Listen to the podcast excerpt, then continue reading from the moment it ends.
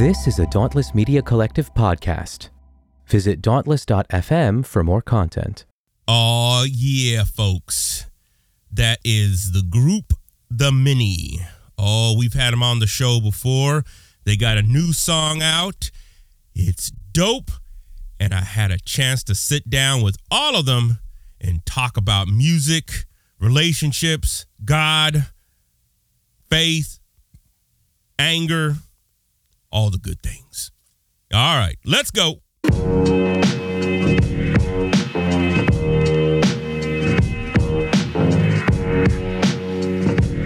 we have enemies within our country. I think it's a combination of demonology and psyop. The citizens are going to rise up and become deputized. I have always supported President Trump. I, I like the way he talked. He reminded me of most men. Joe Biden last night in the debate, he's it's like he's not even a human being. Donald Trump and the MAGA Republicans represented extremism. Can you imagine repatriating all the black Americans that Pat just spoke about to Africa? Now, this is the evidence. You want me to make an act of faith, risking myself, my wife, my woman, my sister, my children, on some idealism which you assure me exists in America, which I have never seen. This is Profane Faith, a podcast that engages faith on the margins, faith that has been labeled profane, nonconformist, or even out there. We'll be exploring the intersections of the sacred, secular, and profane to find God.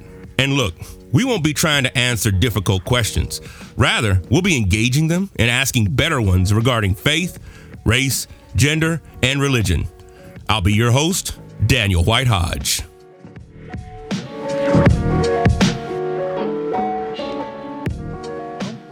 Let's dive on in. Let's do it. All right. What we do? Well, folks, I'm sitting here in my living room with uh, Grizzy, the cat. I'm sure he'll be staying in and in, in, in, He'll be going in and out with us today. I have the group, the Many. They've been on before, but we have different faces in here. We have different folks. I think just two of the OGs are here, Darren and Hannah. Um, but uh, if y'all just wanted to go around and just talk a little bit about who you are and what you do in the band and why you sing or play or do anything musical. Yeah, um, I'm Jonathan. I got connected to the band through the Rands and our kind of shared overlap at LaSalle Street. Um, yeah, I I really enjoy being in a space where we can kind of create. Oh, Grizzy came over to say hello. Where we can create uh, some music that um, kind of expands our horizons about what um, spiritual music or faith-based music or even just faith-adjacent music um, can look like and sound like and what that experience can be like. So um, it's been really great to be with these guys. I joined right before the pandemic in December of 2019, and then promptly everything shut down. Uh, so over the last couple years, it's been really nice to get back out on the road again, to Yeah. doing some music with live audiences again. Um, yeah, it's been a really, really great time.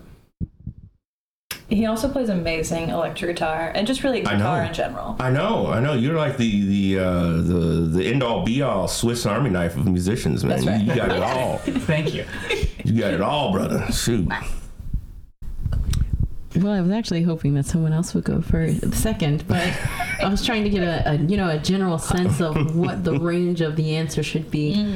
Oh, just let it rip. Just let it rip. Whatever. Yeah. Usually, I speak less when I I just have open space. So I enjoy music. Yes. I enjoy singing with the band. Um, yes. No more questions. Um, yes. Oh yeah. My name is Krista. Well, that's terrifying. Thank you. That's great. That's a great way to go. My name's Krista. Um, I sing with a band. Um, I am. s- I have nothing else to say. I'm Good, that's great. Love Krista, what's you. your what's your background? What have you what have you been? Well, I'll ask the question that every asked. What's been happening from birth to now Oh wow. for you? Wow, that's a big question. Small question. Yes. Not much there. Um, I've always done music. I've always done singing. Okay. Um, okay. I, of course, started in the church, Black Church. Yes, um, yes. Singing with the choir and all that other good stuff. Um, I started competitions in high school and doing concert choir, things like that.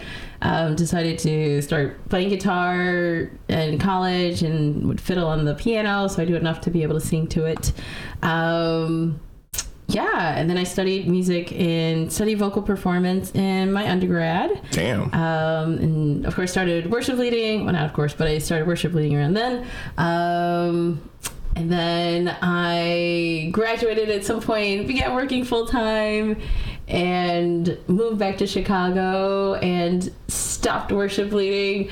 Um, I went to school for theology at some point. Damn. Um, and that's how I kind of got connected with Gary and Singing with the Many, uh, which was kind of during the pandemic, kind of in there, in that kind of range. Um, yeah, and so it's been a great for me. And then of course I left left seminary, seminary theology, school of theology, whichever you want to call it. I know they have different meanings. Um, and and so I think this group has been a great place to grow and kind of like process for myself where I stand and what I really believe and want to hold on to and how that will come out through the things that I produce and the things that I sing um, with this wonderful group. I love it. I knew there was so much more. Look at that. Thanks for the question. That was so helpful. Hi everyone, my name is Christina, and um, oh gosh, okay, sorry. I uh, have always loved music. It's part of my my family. Uh, my dad loves music, so I, I got my love of music from him. Um, and I started attending a United Methodist Church in middle school, where I uh, sang in the choir there. That's why I uh, started going there so that I could sing. Um, and that church had a great tradition of doing um, progressive, theologically progressive music. And so there I felt a call to ministry to like continue in that tradition. And a part of what we did there was singing songs by the many. Okay. Um, so I was a, a fan early on. Um, went to college and then uh, followed my call to ministry to seminary at Garrett in Evanston. Um, and through that, got connected to working with Jonathan at LaSalle Street Church and um, and then also with the many. And so I've been with the group for also like year and a half, two years, like Krista. Um, and I'm a, a provisional United Methodist minister, and so this is part of my my ministry. Um, and kind of like what Jonathan said, I see this work as really important to expanding our understanding of who God is and um, giving the church language for for how to worship in healing um, healing ways. That's what's up. That's what's up. All right. All right, all right. Um, so for those of you, Hannah and, and, and Darren, you y'all been y'all the OGs. Y'all been around since the original. What as we're thinking about the era that we live in, uh, with you know, as every day is a new thing, and you know, it seems like we're you know we've regressed. Doesn't seem like well we have regressed. Where does what's the space then for Christian music? How do we look at that? Um, I, I get the Many's email or the newsletter and whatnot, and I know I hear a lot of stuff on lament. But how is how should we like look at engaging music in an era where Christianity is seen as right conservative, fundamental, violent, um, hateful? What how do y'all disrupt some of that? I mean, we're I the optimist in me is like this is a great time to be who we are making the music that we make. Um, like just to to give some of the landscape, if you look at within the contemporary Christian music space, so many kind of evangelical or evangelical adjacent Christian superstars deconstructed in the last few years, right? You had lots of folks leave the faith or leave leave public ministry um, and begin to really question what it is to worship, what it is to be in community, what it is that they're even singing. And for us, singing about questions and uncertainties and doubts and challenging um, and even reinventing things has been just something that's core to, to who we are and what we do. And so I feel like the pandemic especially presented this huge opportunity for us as a society to to think about why are we doing what we're doing? You know, everything from us going to work every day and, and having events that weren't online and all these things that were just normal and oh it's too hard to do anything different. And then we found out we could. And and we did and we, we we did things from home and we did new formats and we tried new ways to gather as a community and we found that there was significance in that necessity to do things differently and then the powers that be said okay now go back to go back to normal whatever that was and it really exposed just how superficial so many of our structures are you know whether it's oh you have to come back into the office it's like why Right. we, we've, Right. we were more prosperous and more profitable at home but everyone's done this push to come back to the office for what reason? And in the same way i think the church is is asking these questions. I know my church is asking the question of what does it mean to gather and why? Because a lot of people after the pandemic were like i'm not coming back to church. I mean i like jesus and all but church eh, i don't know. And so we're just trying to try, trying to sit with that question of what are people doing when it comes to community and what are people doing when it comes to transcendent faith you know something that they Yeah. believe in that's bigger than just themselves I like that. Okay. Okay. few thoughts you know Few thoughts. No, no, no. Yeah. yeah. Anybody else want to chime in? Musicians? Uh, Yeah, I, I'll jump in a little bit as one of the newer folk to the group as well, and as someone who is kind of trying to figure out what is my own relationship to the Christianity that I was given, that I grew up with, um, and what's my relationship to the church that is, exists now. Um, I think, like Darren was saying, part of what we are really excited about doing is creating kind of new ways and forms of gatherings.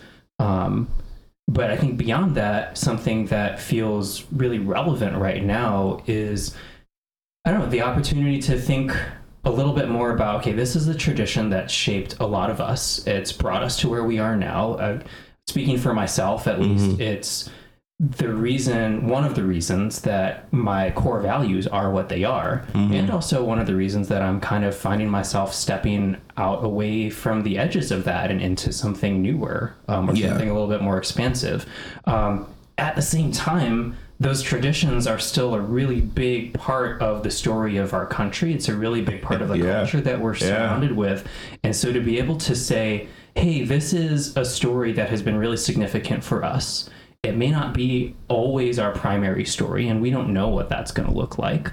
Um, but it is something that shapes the world we're in. And here is another way to look at that story. Yeah. Here's another way to gather around that story that brings better belonging, that brings more inclusion, that actually moves towards justice um, instead of just talking about it um, or thinking about it or reading about it. yeah. Um, so yeah, it, it feels like it's an opportunity to say this is a piece of all of us. Um, we don't have to throw that away just because we don't feel like we fully fit in the systems that exist now. Um, but maybe we can offer another way of interpreting it, another way of looking at it, or another way of being. That's great. Yes, I'll take that. Anybody else along those veins, and just in terms of or where you find yourself these days in regards to? I mean, y'all got we got seminary degrees here, we got music degrees, we got all the good things. I'd be curious how you see yourselves because I'm with that. I mean, I I, I think for my own personal self, like. Yeah, I don't want to like throw away Jesus per se and the ideology around that, but man, it's tough to go and actually sit in a place and listen to stuff, and then you know, again, the the visceral hate, especially when people say, "Oh, all are welcome." Like, nah, I don't know. terms and conditions Just apply kidding. yeah, right. Um, but yeah, okay, all right. So, what about s- when you think about just being where all of y'all are at in terms of like, are you here locally in the Chicago area? How does that work? How do y'all come together? Where do y'all record at? How does that play a part in? I'm asking theomusicological questions now. Like, I like that. how does that? How does your own cultural background shape how you do your music? If that makes sense. Sure. Well, yeah. So the the people that are here today uh, do all live in the Chicagoland area. We have um, my parents actually, Gary and Lenora. They um, are sort of like the producers and um, you know the overarching friends at the time. and uh, they lived in Chicago for a long time, and now they have moved to Asheville, North Carolina. Um, so that has created some new uh, challenges because we used to gather in person a lot, but we realized during the pandemic that you didn't really have to be together in person because you could do Zoom calls, you could do um, a bunch of things. So um, it hasn't been as challenging as it uh, might have been before we learned all that. But in general, I think um, I have a songwriting degree, um, and in that songwriting degree, I you know learned how to do some uh, music production, my own music production stuff like that. So um, a lot of times we just record from our own houses. We all you know have our own little setups, and um, I'll do some piano playing and tr- turn that piano into drums and bass and guitar and all the instruments. Amazing. Um, and then record a million vocals and do all that. And then uh, recently we've been able to get back into um, the studio and record vocals. And uh, we, and we've also met some cool people along the way. So we just uh, recently released the song "We Are Enough," and we actually worked with a, a new producer that we met because he played um, bass for us at uh, this conference in January. Um, Mark McCallion. I believe that's how you say his last name. Okay. Um, and uh, so that that really gave us a new. Um, it's nice to get fresh ears on the music because I Yeah. think that gives you a fresh perspective on stuff. So yeah. Okay. All right. All right. Anybody else care to chime in? Your own production, mix down, all that. I only, I asked because in my class, I got a class on hip hop and theology, and so you know we're talking a lot about how the hardware played a role, right? It's like you think you go online, at least for hip hop. Um, and Neil Soman, there's a million and one sound packs, and Sure. they're all trying to emulate this vintage sound, right? They're all trying to emulate whether it be on tape or four track. We didn't realize it then, right? But those have become now staple sounds, and so I just that's kind of the background and thinking of some of the nitty gritty that goes into recording that a lot of people I don't think you know think about, right? Yeah. I think that we are a band too that really is into like genre bending. So uh, I write like when I do solo stuff, I write a lot of singer songwriter, ballady type stuff, um, and then when I write for the band, I try to bring in aspects of you know music that I wouldn't really do as a soloist, um, and so.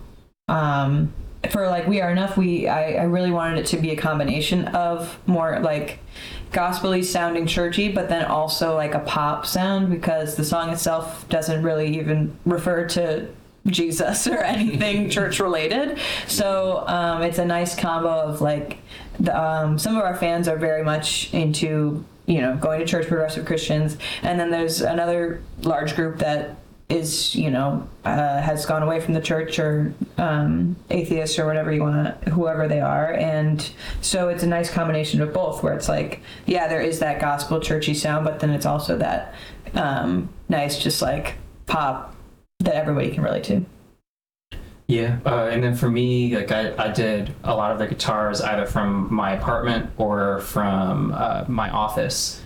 kind of. I love it. I love it. in Old Town, and um, yeah, it's just, speaking of equipment, it's really interesting now that you know the last time I did any sort of recording for an album like this. We had amps set up in a back room, and we're recording live from the stage, and then going backstage to comp stuff. Um, and you know your mic placement on the amp grill makes such a big difference in the tone or how much grit you're getting when you tweak the drive for the front of house stuff like that Yes, yes. um, it's a really interesting experience doing it all on your computer for the most part and you know um, guitar amp modeling stuff has come such a long way that everything you're hearing on this track from guitars at least the electric stuff is all uh, a modeled amp none of that was uh, like a live in the room um, and it was kind of cool to realize like okay i can just sit here for a couple hours i don't have to worry about blowing my ears out i'm just gonna explore Right. and play around and have a lot of fun. I actually wrote a blog um, that we've linked on our, our socials and stuff, kind of about some of that process. But it was really freeing to be like, no, you're not worrying about studio time. You're not worrying about um, if your engineer is getting bored with you tracking the same section over and over again. You're you can just kind of be in your space. Um, free from some of those expectations and it gives you a little bit more sense of creativity and it's really neat that we're at this place now where you can do that um, at the same time all the vocals that you heard were tracked live in a studio with uh, all of us who are you know here on this couch right now sitting in the back and listening to each other and offering suggestions. We uh, we kind of rewrote some of the harmonies for the oohs and things while we were there and just kind of got to figure that out together. So there's also this cool piece of like some of this was just individual creativity but then it's also synthesized with this ideas bouncing off of each other Yeah. in the same place real time. It's cool that we can have all of that happening together. Yeah. No, that's that's what's up. I mean, I think that's right the era that we live in. I think about all the money I spent on a studio in 1995. you know, Sure. my iPad and GarageBand now has all of that and more. Yeah. Um, but okay, so given that, um, I'd be particularly curious because I definitely want to get to the, the title of the song and, and titling, like how you title it. You know, we are enough looking at that and thinking about just the amount of policy laws that are being passed, I mean, there's you know horrific thoughts of what happens if a GOP member makes the presidency in 2024 and what that the impact of that will be in spaces and places, uh, you know, let alone the public space, but you know also just what we're doing here. Um, I'm curious, like. Uh, as you think about theologically uh, music and titling, how does that play a role as well? And I guess talking to my own questions, I guess then as how then do you theologically line up a particular song, like you know, and, and how Jesus-y do you want to be? I guess. You know what I'm saying? Because you know that can set people off, right? I don't you get too evangel. I always tell people I'm fluent in evangelicalism, so Yeah. I can I can I can relate to that, uh, and and I can talk it. Although I don't believe in any of that anymore. Um, so you know, but it but right, but you know, but it makes some people feel comfortable to say God and Jesus in every other sentence, and oh praise Lord, you know, especially being black, man. There's a performativity that goes into being black and Christian, like oh yes, Lord. Mm. um, I used to get asked that a lot about, you know, do you how do you preach? Do you hoop? And I was, I was like, Yeah. man, I ain't hooped in a while, you know. Come on for three point. and they're like, no, what do you know? You, I'm like, nah, nah, nah, you know. So does, I mean, does any of that make, sense? Kind of rambling here. I mean, like if I if I start with that first part and I don't even know if I introduced myself. Hi, everybody. I'm Darren. Pronouns he, him. Um, but if I start with that first part of what you were saying, where we think about like what's coming, whether it's the 500 plus um, anti-trans and LGBTQ bills that were passed just this year, that were introduced and passed this year. You know, stuff doesn't go, move through Congresses until it's anti and it's oppressive Right, right. um, when we think about the upcoming presidential elections and even even the GOP fighting within its own ranks about who's going to be the worst possible presidential candidate. Like it seems to be a race to the bottom. Um, That it is. we we get this. I think the society that we've lived in, in this Western U.S. white supremacist society, has taught us that power is above and outside of us and it keeps telling us that that you know our lives are going to hinge on who's the president our lives are going to hinge on what's happening with the celebrities in, in the moment that these things are the most important things. So we'll hear about them all day. We'll watch the news about them all day. And indeed they do have impact right? Like if if you if you are a, a, a pop celebrity star and become president, you have had impact in two profound ways in our lives. And yet, there's still something that's that I think as a grassroots community organizer that I believe that no matter what the powers are saying, we still have power. Right, we still have the ability to influence. It is, it is us that give the power to the powers that be, hmm. that make any of their abilities possible. That, I mean, it's how capitalism works. Hmm. And so, to then come up with this anthem, if you will, of declaring that we are enough is countercultural. It's hmm. it's a it's a moment that we're in where we're you know even in the Barbie movie it's like I am Kenough. You know all these mm-hmm. pieces are showing up, but it, I think it's a, a natural response to the ways that we've been told that power and and and things are external and we have to look to something outside of ourselves. Right. And I'm coming back to this idea that we are created in the image and likeness of God. We're the imago Dei that that we're creators created by the great creator. Like we can make stuff, we can figure things out, we can change the course of the planet. You know, if you believe anything about global warming, if we can mess it up, then we can fix it. and so I'm like, we are so amazingly powerful. And what if we just started believing that we are enough? What if it's not about like all these external things that we look to to come and save us but what if it is the god within us hmm. who is empowering us to to sur- to not only survive the things that happen right as we look to jesus who who was put to death at the hands of the state and yet was enough to overcome the hmm. state and death right if if if we believe that narrative or if we look to the the world that we're living in where um, we have so much going on right now. We're in the midst of the the uh, the actors' strike. Right, right, right.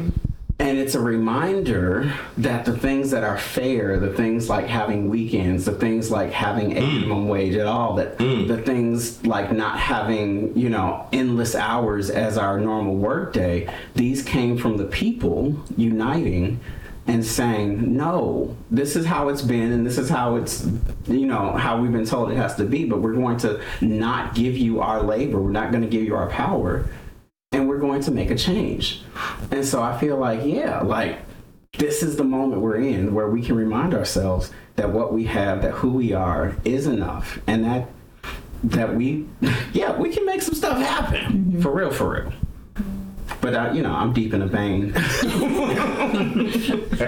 we're, we're also, you know, just talking about this this idea of where this sits in our theology, where this sits in the church, um, and I and I for me, I extend that to the same to that same thing where again, pop culture or current contemporary news is you are more likely to be assaulted by a clergy member than you are by a drag queen, but the drag queens are the ones who are writing laws against drag. right, right, right, Like right. we we have weekly news about yet another church leader who's done something inappropriate, and this isn't because I'm anti-church at all. I work in a church. I, I I give so much of my energy to to building up the church, but this is that reminder that like we get distracted from from what's important by these kind of places and and we get re, you know we, we just assume that church is safe and church is okay.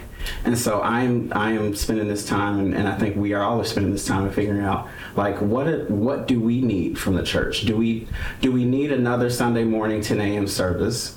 Or do we need something that reminds us that we're enough that we're in community that that we have love? You know do we need another uh, another thing that's been done or that you can find anywhere in the country on at 11 o'clock on a sunday morning or is it time for some some new stuff and that's that's what i think this song in particular helps us step into Okay. idea of of really just declaring i'm enough you're enough we are enough and not hinging it on um, an externalized view of who God is and, and how God shows up in our lives, not hinging it on uh, an appeal to power or an appeal to authority, but really just being present with ourselves, our broken, questioning, uncertain, not ever feeling like we're enough, and then to speak that out to ourselves and like, but I'm enough. I'm in my own Kool Aid right now, though. I'm with it. I'm with it. Krista, Christina, how do y'all see some of this stuff coming together to new members? Which, by the way, I love the website and I love y'all's picture. This is like this is a real album cover, man. This is this is this is some good stuff right here. Thank you. really like it. I wrote it on a post-it, and I took that picture in my apartment Yeah. with an iPhone. Get out of here. That's correct. The technology these days, man. I know, right? Very lo-fi. Oh I- But do y'all have the 15 yet? Because you're not. I don't know if you're gonna be cool enough. You I don't have know. 15. What I did was I just turned off the lights and then I put the flash on and then I mm. Uh, did not clean up my bathroom at all. authentic. Authentic, right? Very authentic. Do you want to talk about? I sure.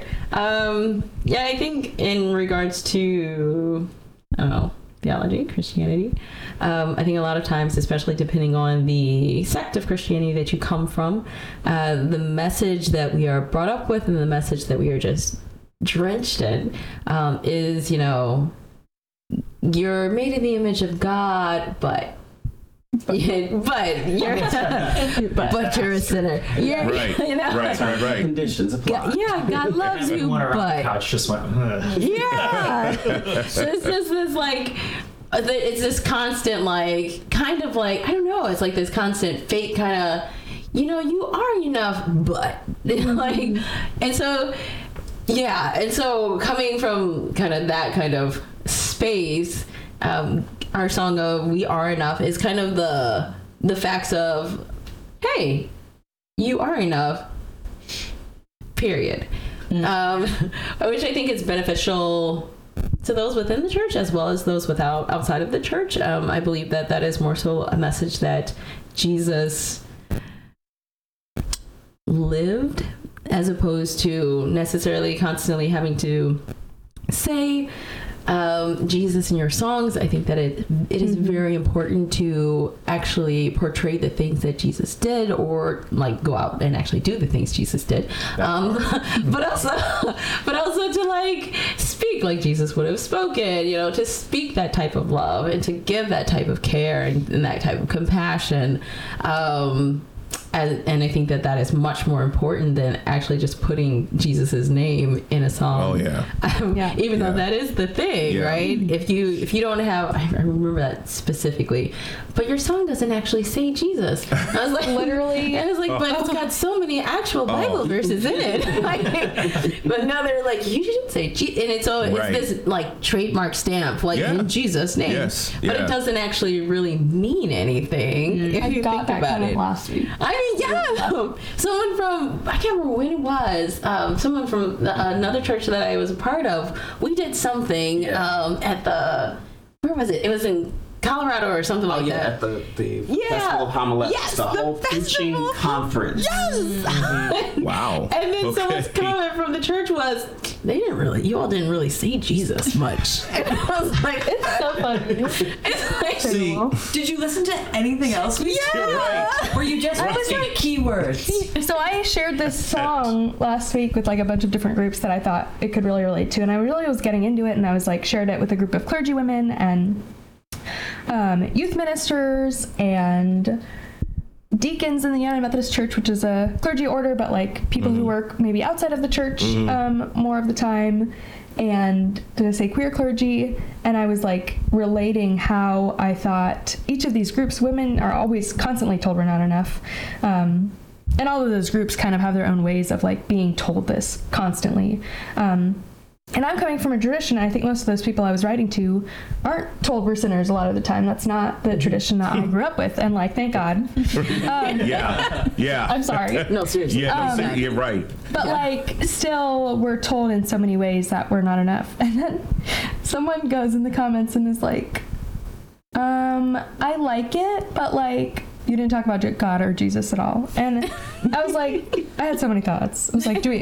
Why do we need? Why do we need to? Like, is that? I don't. I don't agree that that's an important premise, honestly. Um, and I ended up being like, I think this song is a reflection of what God says to Jesus in his baptism, right? Like, you are dearly beloved. You are my son, whatever. I don't know what it says. Um, gotta read that. That Um, something like that. Something like that. Um, but that, like, and this is what. This is what we are told as children of God. If we believe that, Yeah. um, we don't need to, like Krista said, we don't need to make it something it's not, and we don't need to, like Jesus doesn't ask for um, him to be name dropped. Him to be name dropped. To be name dropped. We don't In need the that. Bible, please name. We don't need that, especially if that means people who've been harmed by the church can relate to this music, right? Yeah, and and especially especially that. It's like maybe if we're a little more focused around stuff that helps us be in and walk in and live in the way of Jesus as opposed to just being so focused on the name itself. Yeah. Um, we could actually find some spaces and some music and some points of commonality with people who have been hurt by the church or just aren't aren't interested in the way institutionalized church has been. Um, I think it, it makes these truths about who we are, however you think about that, whatever theological framing you have for it, or if you don't think about it theologically at all, it makes it something that we can all affirm about each other and connect with each other over. Um, yeah.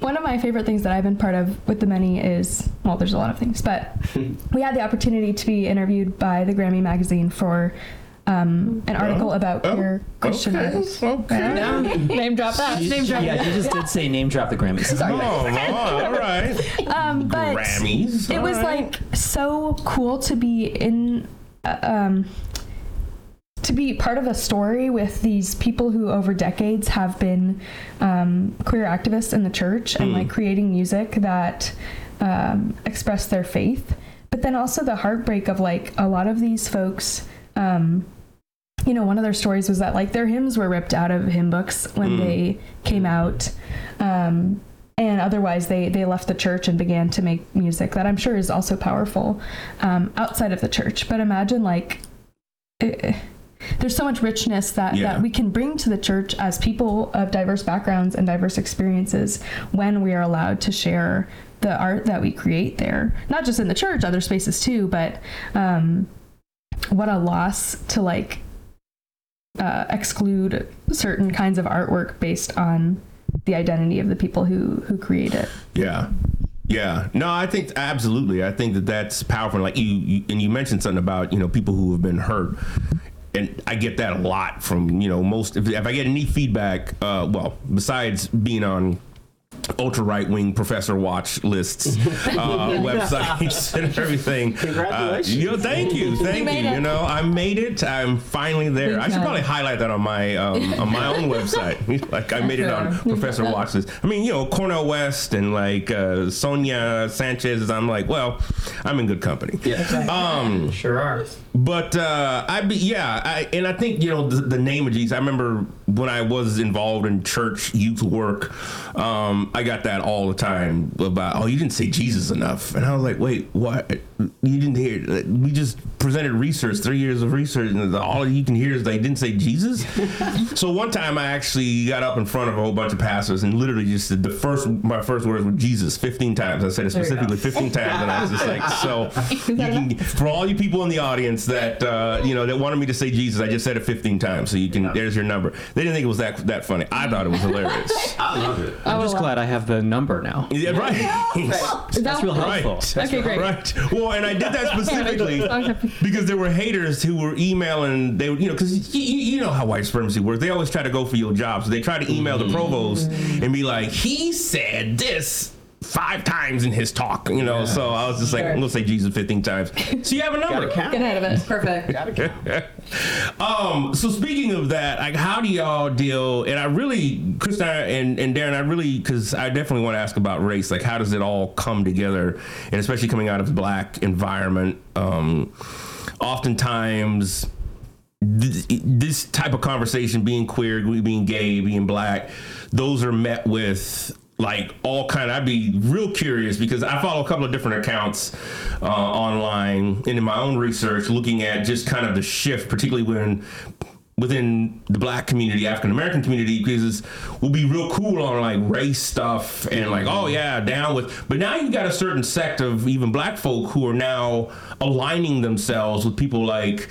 Um, What's his name on Fox News? Uh, oh boy, he's not even on Fox News anymore. Um, he's got his own thing. Yeah, Tucker Carlson. Yeah.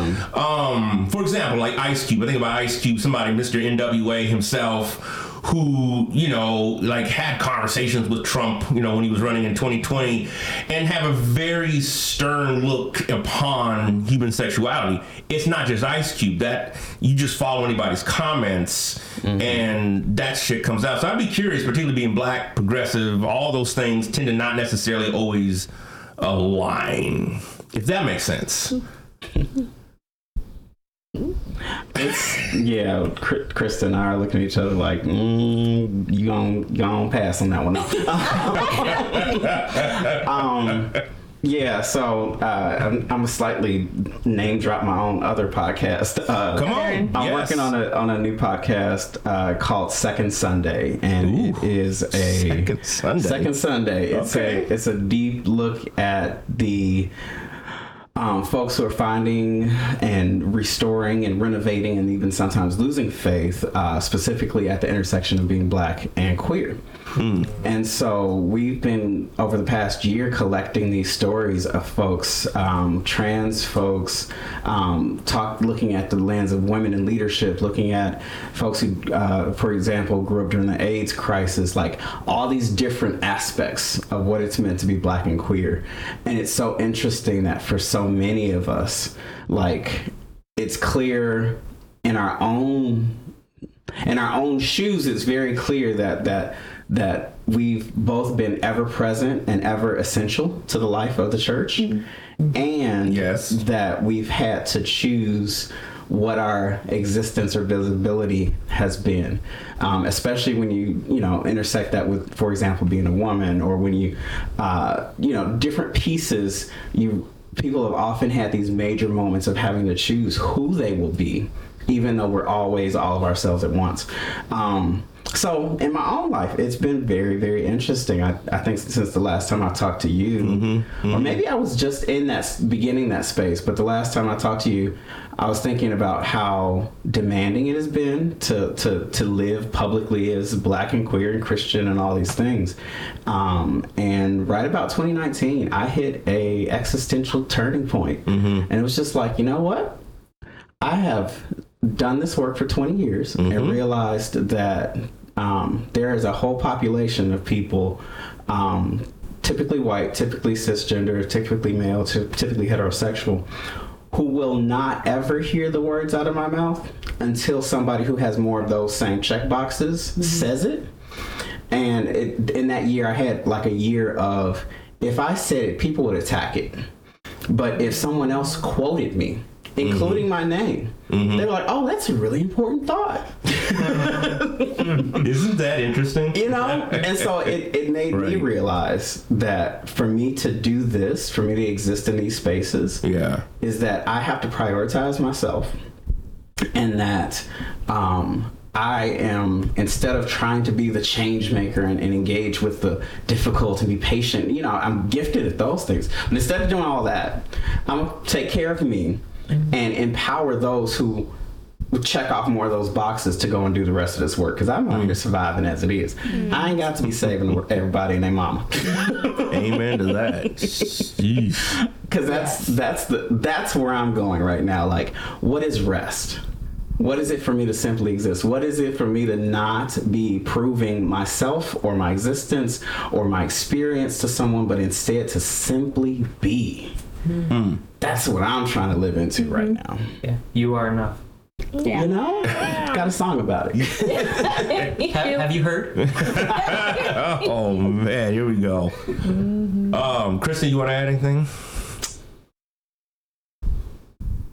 I know you got a lot in there going on, and I can see That's a under that beanie and back behind the glasses. I can see this. yeah. I I'll keep it short because I I generally stay away from these kind of. I, I might pull, pull one of your sometimes. T-shirts into this conversation. But go on. Uh, but see, I do it silently. I I've I've come to that place of like where you're saying like I am not seeking to save nobody, because I think before I was on the pendulum of like hatred, um, vehement hatred.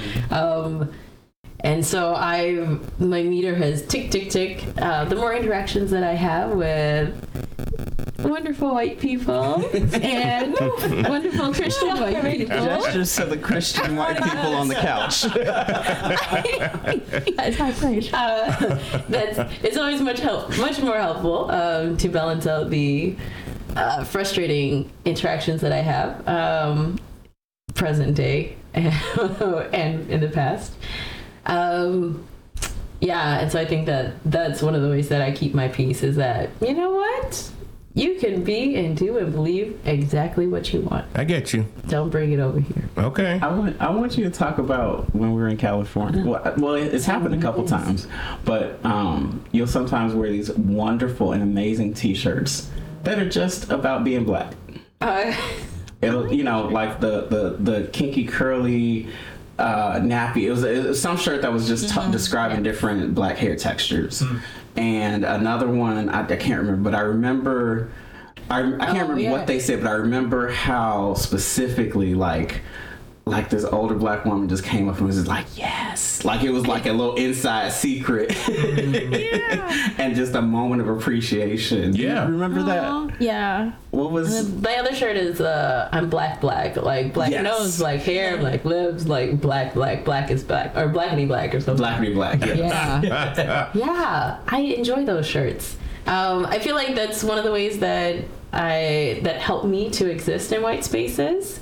Um, because we do we sing in a lot of white spaces, um, which I'm not against. I'm down with because I, I hope that that will help to move their meter some if they're in a place where they're not used to interacting with black people or they are I don't know, racist, sexist, homophobic, and they need some sort of like assistance and good interactions with others that will help them. That's awesome. Um, and so for me, that helps me to be in that space just to make sure that I am represented truly mm-hmm. of like, this is who I am. Like, mm-hmm. yes, this is the type of hair I have kinky, wavy, curly, you know, braids, mm-hmm. rose. Um, I'm not ashamed of it. I'm not afraid of you saying it or being understanding it. You know, if you have questions, sure, you can ask me. As long as I have the energy and capacity to answer, then I will. Otherwise, I won't. Um, but also to represent for the other other black people in the space. Because I, yeah, I've got several people to come and be like, "Yes, I love your shirts." I'm like, "Oh, I do too. so yeah." That's all I have. No, I appreciate that. No, I appreciate that. Um, I and and I mean, just because I think race is such a big thing, uh, and it continues to be a big thing. Um, being the two women on the on white women on the uh, White. white. I'd be curious, you know, just how you know some of this stuff comes around and. Uh, you know, stereotypes of white women, particularly white Christian women. Um, uh, but I'd be curious. I mean, I'm, I don't want to ramble on like how that interacts and how that plays a part in music and engagements. I'm also open to like you know stories from the road as well. I'd be curious like what comes up in concerts. I always find as a speaker, the juicy stuff usually happens when the mics aren't present and the cameras aren't around. How do you know that? I know. yeah, I think that. Um, I mean, I think overall I have it easy. Like we do go to a lot of white spaces, and every single time I'm very impressed that we could convince uh, three people of color to come with us. Um, because It's only rule like Idaho. that's right. There's a cow in the street. It's okay, guys. Sorry. Me and Christina will try to protect you. Um, yeah, and I think that it's interesting. We go to we've gone to a lot of places that'll say like, "Do you guys have any tips on like how we can bring Black people here?" And I'm like. Uh, do you? I don't think we should try to help you to do it. if they want to be here. Correct. I think if they wanted to be here, they would. Yeah. Um, and so it's it's things like that where um, yeah like it's just eye-opening for me and i'm sure it's not eye-opening for uh, our people of color in the group. Um, but it's just been um, i'm just grateful to be able to live life with everyone here because we do have all these diverse backgrounds uh, whether it be race or just you know how we all grew up. And it's just nice to be i think i'm i'm a i'm growing as a person every time we hang out and uh, that would not be the case if i just hung out with a bunch of white people um, and if, if i hung out with people who didn't have that had that i all my college friends that all had the same background as me so um, i'm grateful for them and for everybody in this group Yeah. so sweet. Me too. I'll second some of that. Um, I grew up in the Bay Area in California. Okay, all and right. Had a lot I of like that. Yeah, grew up. Um, my school was like eighty percent Asian, Okay. so I, um, that was an interesting like way to grow up racially. Um, and I think I went to college then in Tacoma, Washington, which also was quite white, but like had more diversity, or not. Also was quite white. It was a different experience for me because I was then like, oh, I am a racial majority, and like I need to learn what it means to be white. Not because I wasn't in my hometown where I grew up, but because um, I don't know. I think the conversations weren't quite there, and I think the my awareness wasn't there, and I think um, it was it was an interesting Yeah. kind of dynamic Yeah. um, for me. Um, and I like haven't really had. I didn't have black friends growing up. They just like weren't in our community um, for a lot of like reasons that we know. Uh, institutional racism caused that, of course. Um, but I've been, like Hannah said, really grateful to like have the opportunity to be in close relationship with all of you, um, and to like.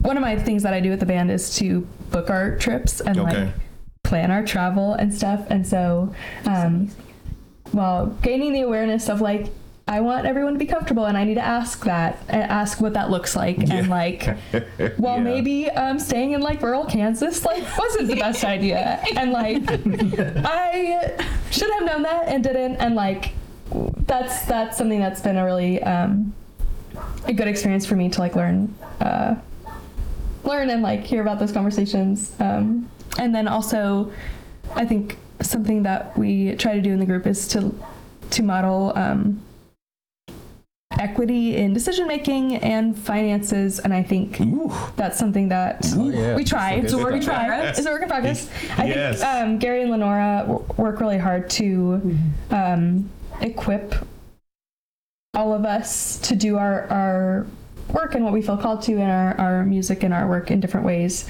um, and like try to um, embody everyone to yeah like exactly. Um, make that a, an equitable process and um, that's been cool to like be part of that struggle and, and see how um, we can always be improving that. Yeah.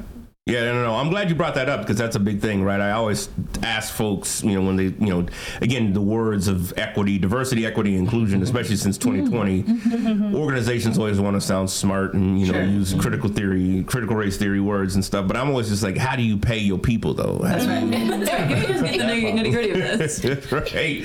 How how is that being taken care of? So I'm glad you brought that up because again, that's the nitty gritty, right? It's like that's um, that's what breaks up groups and whatnot. And I'd be curious as a group, and, and again, Jonathan, because I believe Jonathan, your back ethnic background is Filipino. I am Filipino, yeah. Okay, all right. How does that play into a role?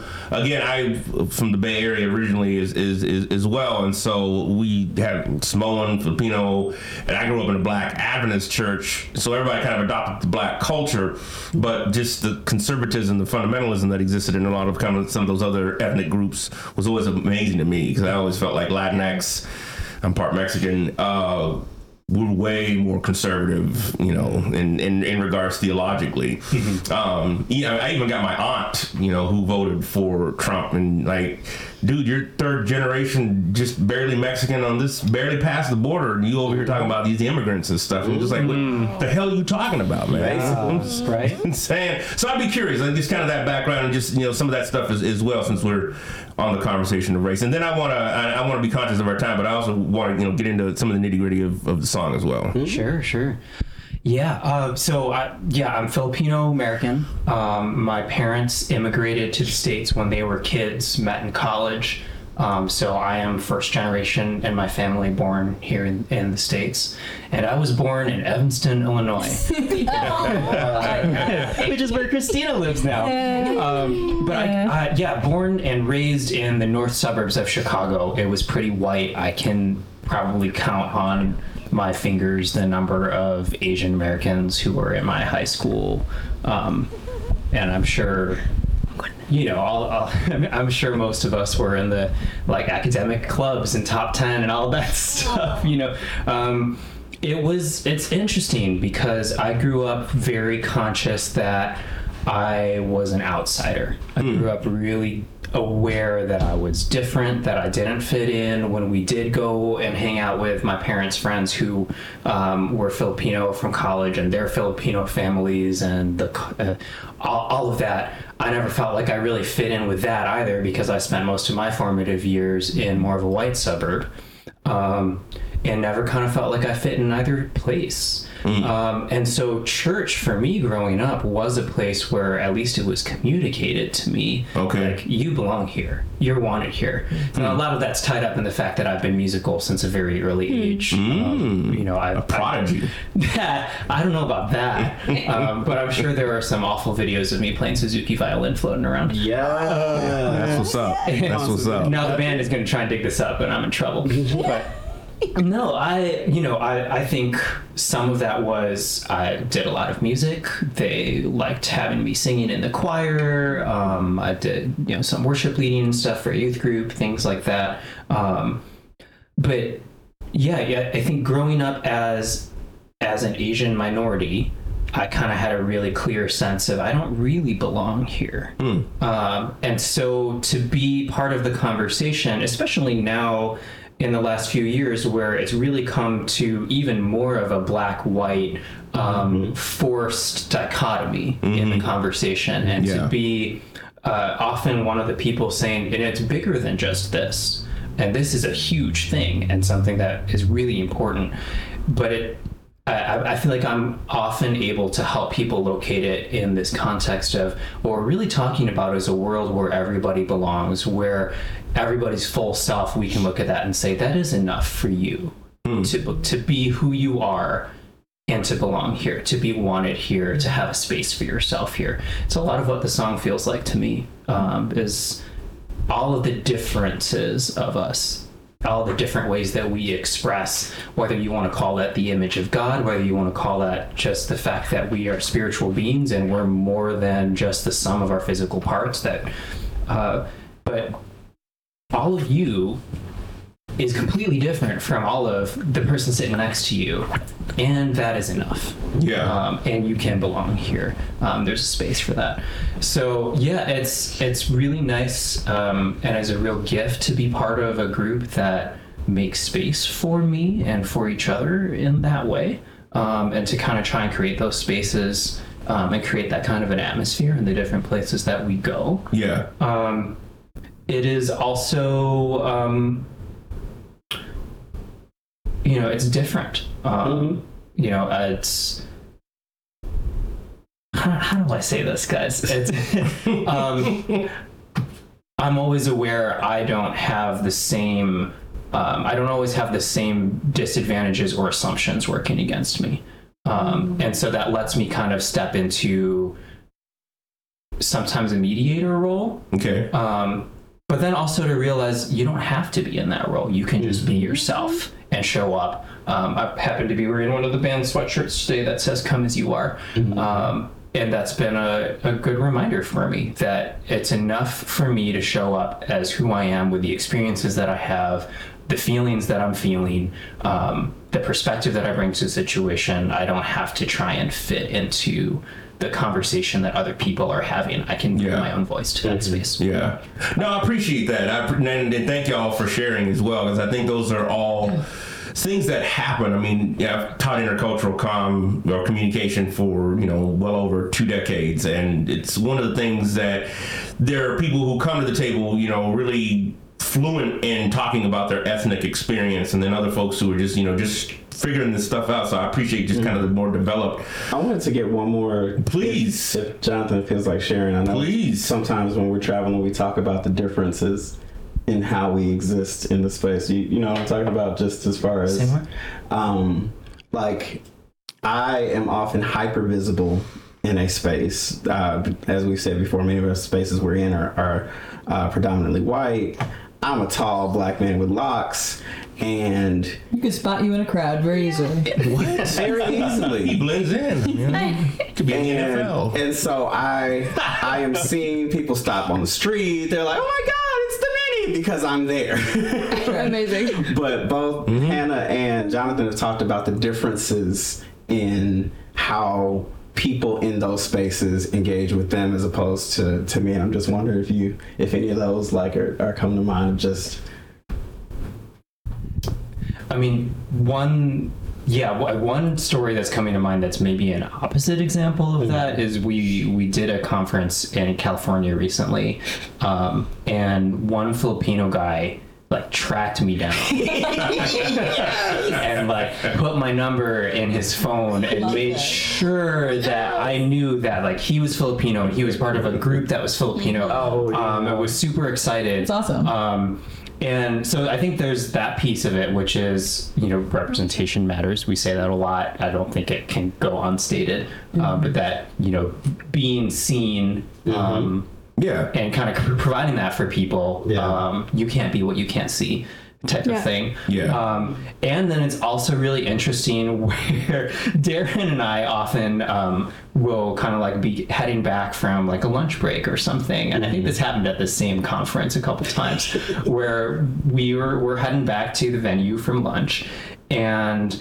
Uh, I will make it. that We're in this conference center. It had a giant escalator. It's like three or four stories. I made it all the way up the three-story escalator before realizing that Darren had gotten like waylaid by a bunch of people who were like, "Are you in the band? I gotta talk to you," um, and had no idea that the person like walking with him, standing next to him, was also in the band.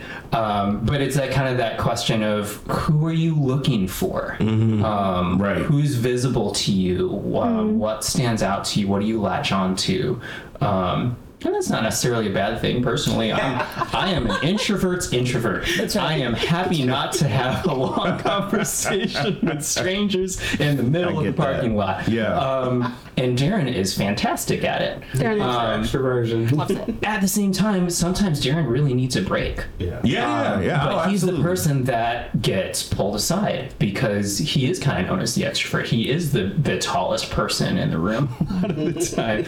Um, and so yeah, it's it is kind of funny to see um, who both who feels comfortable approaching and who doesn't feel comfortable approaching.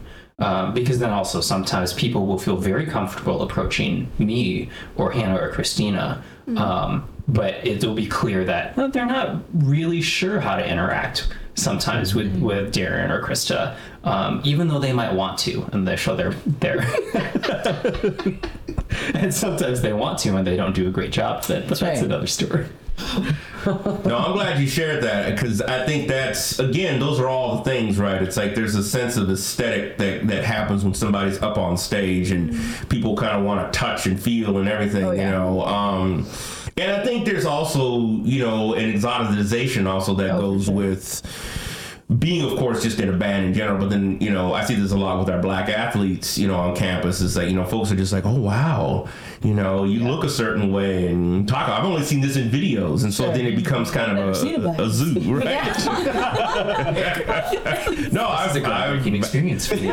I have had that as well. Let's try to touch. yes. Oh no. Yes right right. Oh this oh it's well, great. and, and actually, you know, speaking of hair and touch and texture and stuff, um, you know, this is all audio, uh, but I'm I'm an Asian guy, but my hair is long, and I normally wear it in a bun, and it confuses the hell out of people. um, people oftentimes don't know what to make of it. I'll see a lot of double takes. I'll see kind of like, oh. Um, but my favorite part is we'll go to some of these places and it will be families or churches or like um, parents who bring their kids to the conference or the event. Kids love it.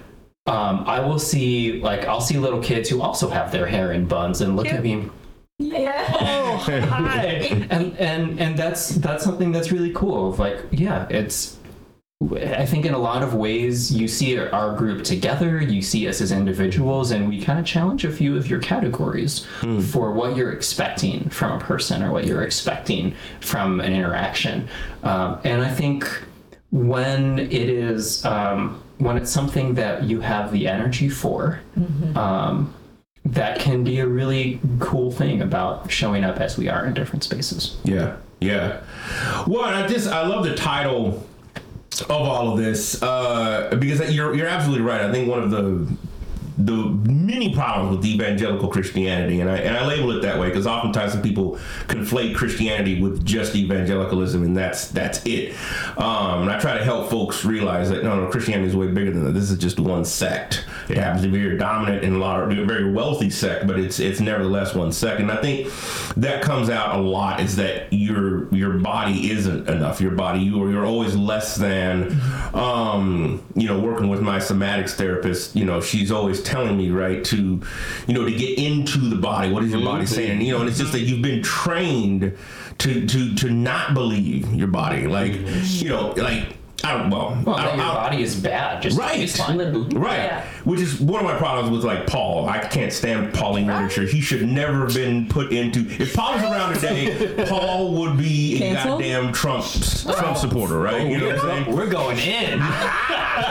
so I don't. I can't stand Paul in, in the New Testament. Um, little bitch ass. So. Um, no, for real. really feel though. No, yeah, no, no, no. He's he's fucked up so much. It's me so much theology, Yeah. dating all the way Say back to the. I got a whole book on this. So, anyways, um, my point being is is that I think once you begin to kind of look into Christianity and look at some of the things, I mean, there's so much more going on in the body and so much more involvement with that. And I think Jesus talks a lot about this.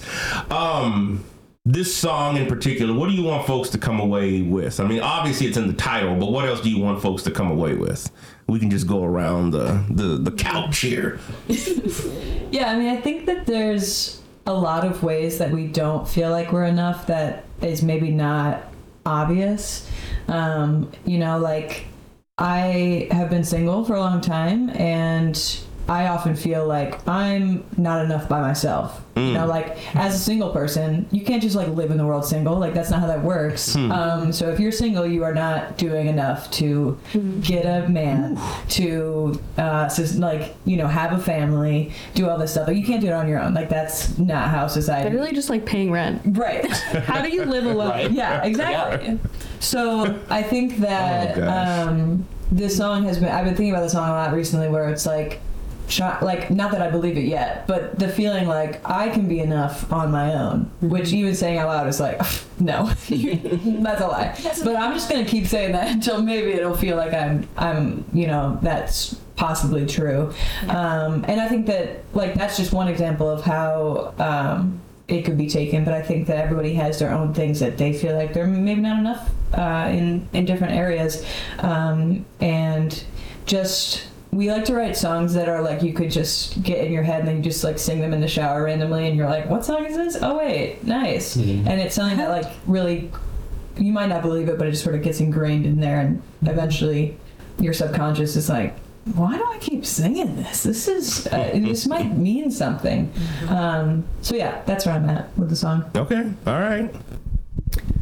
For me, um, what I've been thinking about those songs, kind of a bit of what I shared earlier about like, there's all these groups that I'm kind kind of part of or adjacent to that, like, in our work, um, we are probably made to ma- made to feel like we're not enough um, in ministry. And um, I work for a, a climate justice nonprofit, so as as activists, um, and not even just like that, people are saying that, but that like we we can't do everything as pastors. Like, can we can we minister to everyone in the way that they need it? Can we um, respond to everything that that's asked from us? Can we even like preach in a way that that is um, you know helpful to everyone that we're trying to talk to? Uh, and yeah, like as activists, we we can never do enough to make the thing happen that we're that we're hoping for. Um, but what I hear in the song for myself and, and for those groups that I'm part of is that what we bring is enough and like what we have done for this day is enough.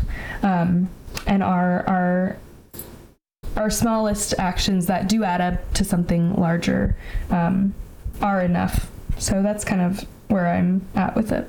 That's what's up. I like that. Uh, I'm gonna say that you're not too much is kind of a thing for me Hmm. because as a black woman, I'm often told that I'm too much. I'm too loud. My gestures are too big. My colors are too bright. My hair is definitely too big. Oh my gosh. Um, Yeah. uh, and of course, we hear it across the gambit, right? And the jobs that we work, no, you need to be wearing you black and the, you know, whatever.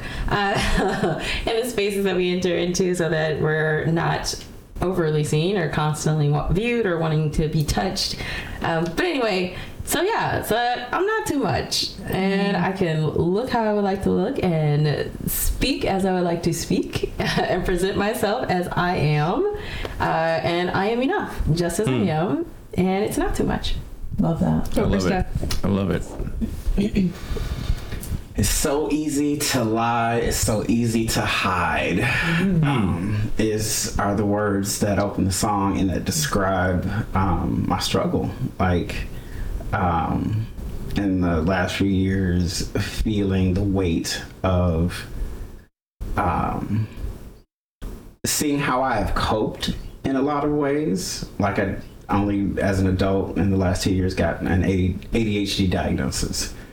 I've been late to everything since high school, and and shouldering all the ways that you've been told. Oh, this is because you don't try hard enough. This is because you don't care. This is because, um, you know, you're never going to amount to anything. Literal quote. You know, like there's so many things that have sat with me and continue to, to echo in my head every time that thing comes up. And it is easier to lie. Also, this and this happened or it's easy to hide and just not bring it up. But then later on in this same song, no matter what you feel right now, no matter what you've heard, love has the final word. How do I how do I love myself? Mm-hmm. Hmm. Right? How do I you know, the, that that great commandment, love God and then love your neighbor as you love yourself. How do I love myself?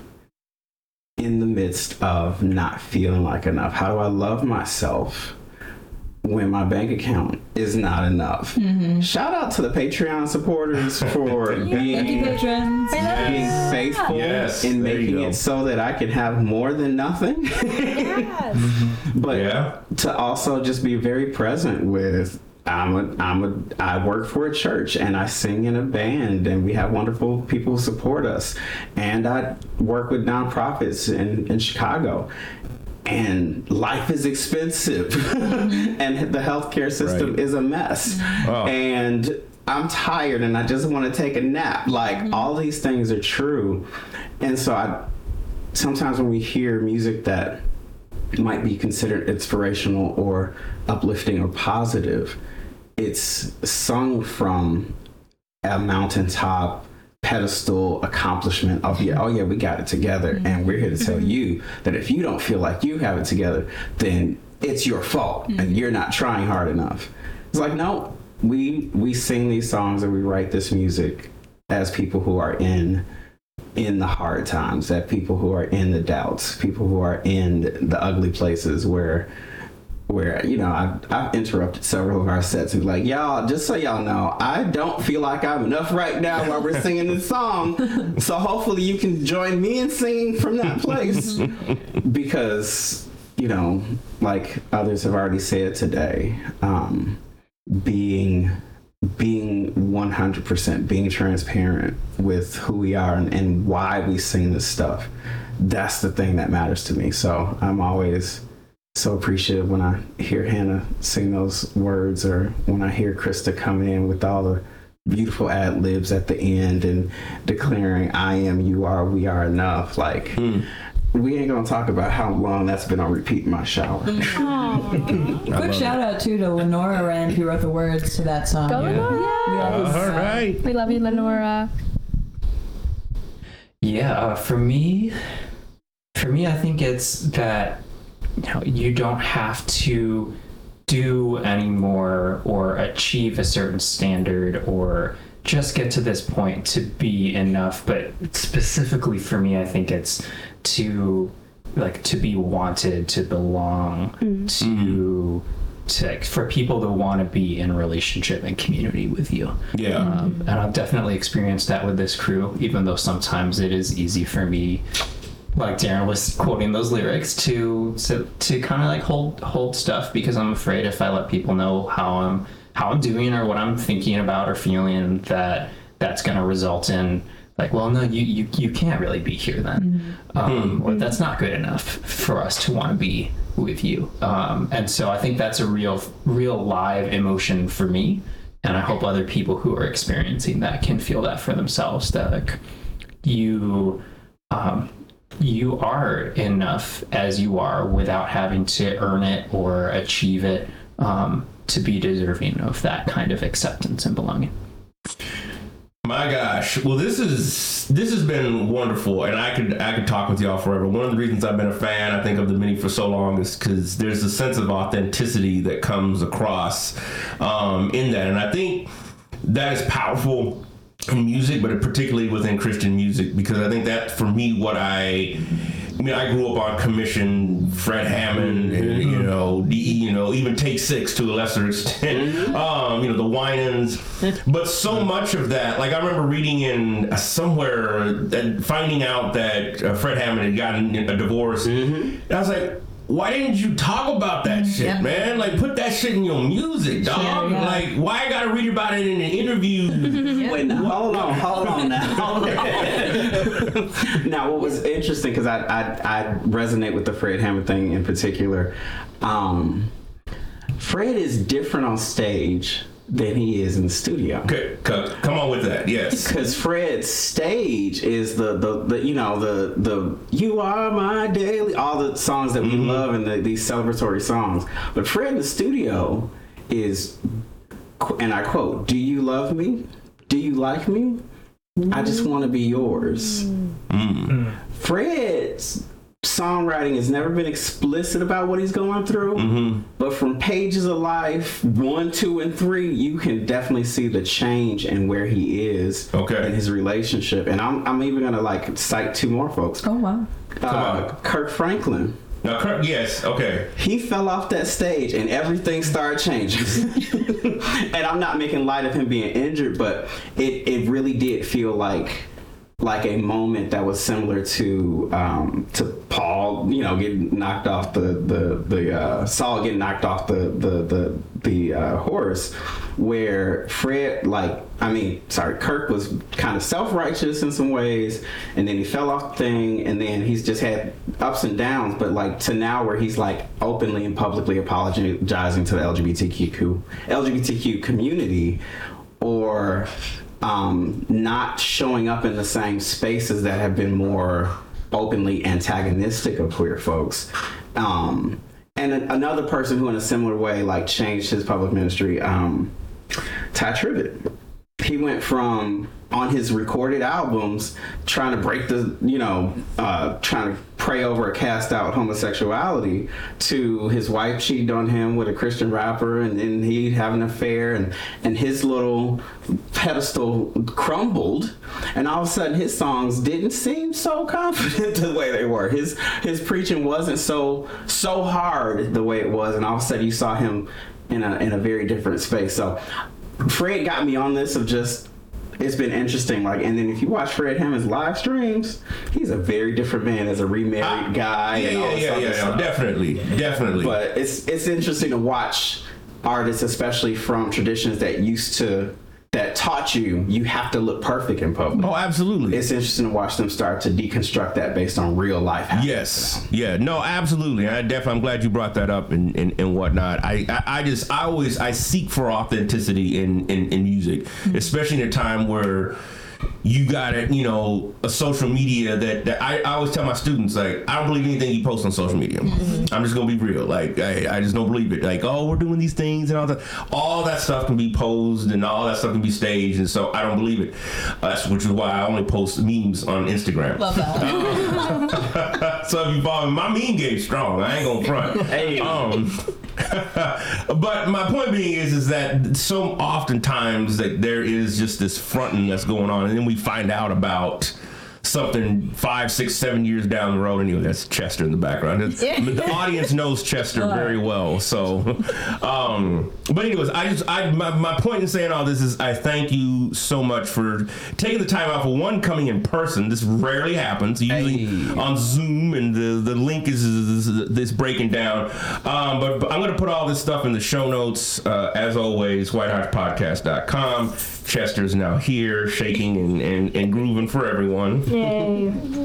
Oh, come on. We just came so we can hang out with the animals. I know. I'm telling you, you're only getting a, a, a small caption of them. This is this is just a very small, uh, folks. But the song is "We Are Enough." It is available anywhere. Everywhere. Okay. All right. All the streaming services. All the streaming services, which I hear is like good if people just go and stream and like. Mm. We would love, that. Okay. Put it in a playlist. playlist. Playlist. Right. Tell your Share it to friends. someone. Mm-hmm. Sing it at church. Yeah, mm-hmm. okay, all or right. wherever you want. Yeah.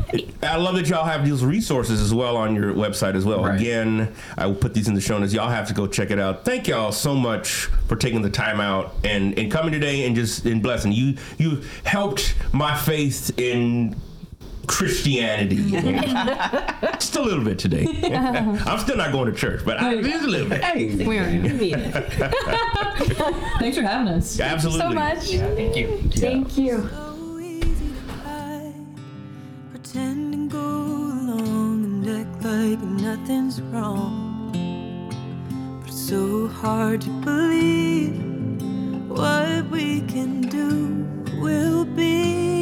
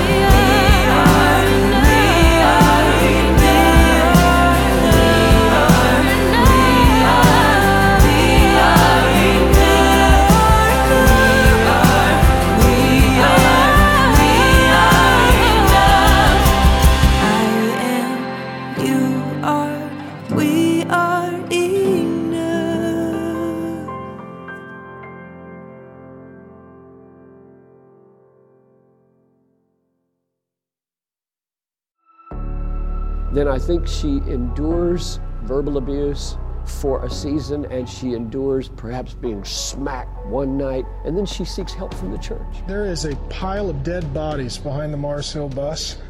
and by God's grace, it'll be a mountain by the time we're done. You either get on the bus or you get run over by the bus. Those are the options. There's nothing holy about writing discrimination into the law, and I am tired of communities of faith being weaponized because the only time religious freedom is invoked is in the name of bigotry and discrimination. I'm tired of it. Hi, I'm Nate, producer and co host on the Full Mutuality podcast. Let's talk about inequality. It's everywhere. Whether it's rooted in race, gender, ability, or sexuality, there's bound to be an imbalance in power, influence, representation, and access.